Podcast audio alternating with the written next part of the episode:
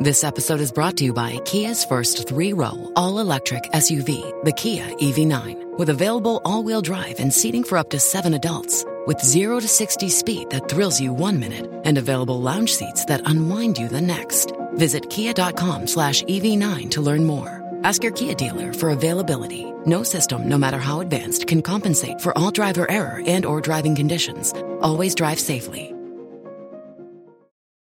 Bonjour à toutes et à tous. C'est une annonce qui commence à prendre de l'ampleur sur Internet, le Freedom Phone. Si ce smartphone promet de faire de la liberté d'expression et de la vie privée une priorité, certains indicateurs donnent une toute autre tendance. Dans cet épisode, je vous propose de démêler le vrai du faux sur ce smartphone quelque peu intrigant.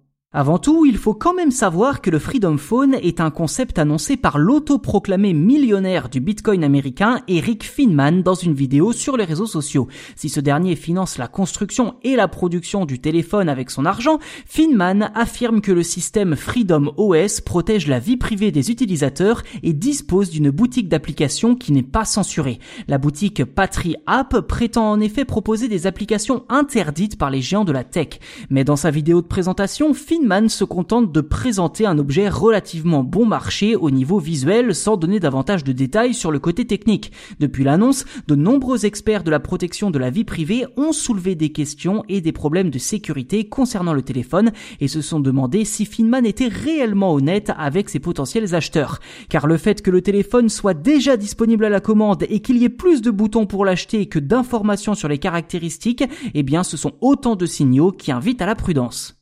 Dans l'éventualité où le Freedom Phone permettrait effectivement, comme son nom l'indique, de protéger la vie privée et les libertés, pourquoi alors est-il si controversé? Eh bien, avant tout parce qu'aucun constructeur sérieux et digne de ce nom ne se permettrait de promouvoir un téléphone sans expliquer comment il fonctionne. Ensuite, son côté ouvertement politisé. Le Freedom Phone a en effet pour slogan fait pour les conservateurs par les conservateurs. Sauf qu'en réalité, eh bien, il est fabriqué à Shenzhen par une usine chinoise appelée Umin Diji. Pire encore, l'expert en cybersécurité et cofondateur d'Hacker House, Matthew Ike, a déclaré que le Freedom Phone est un téléphone chinois appelé Umidigi A9 Pro qui peut être acheté sur AliExpress pour seulement 119 dollars. Ombre supplémentaire au tableau, Ike ajoute que le A9 Pro est vendu en vrac avec des logos et des marques personnalisées. En résumé, Finman n'a expliqué ni comment le téléphone ne fonctionne, ni comment il protège votre vie privée ou votre liberté d'expression, alors qu'il s'agit tout de même de sa promesse de vente. Malgré les affirmations faites jusqu'à présent, les détails techniques et logiciels de base du Freedom Phone sont inconnus, ce qui donne très peu d'éléments aux clients sur lesquels s'appuyer. S'il est encore un peu tôt pour affirmer qu'il s'agit d'une arnaque, il convient tout de même de rester très vigilant et d'attendre les premiers tests de sites indépendants et médias spécialisés avant de se laisser tenté par le Freedom Phone.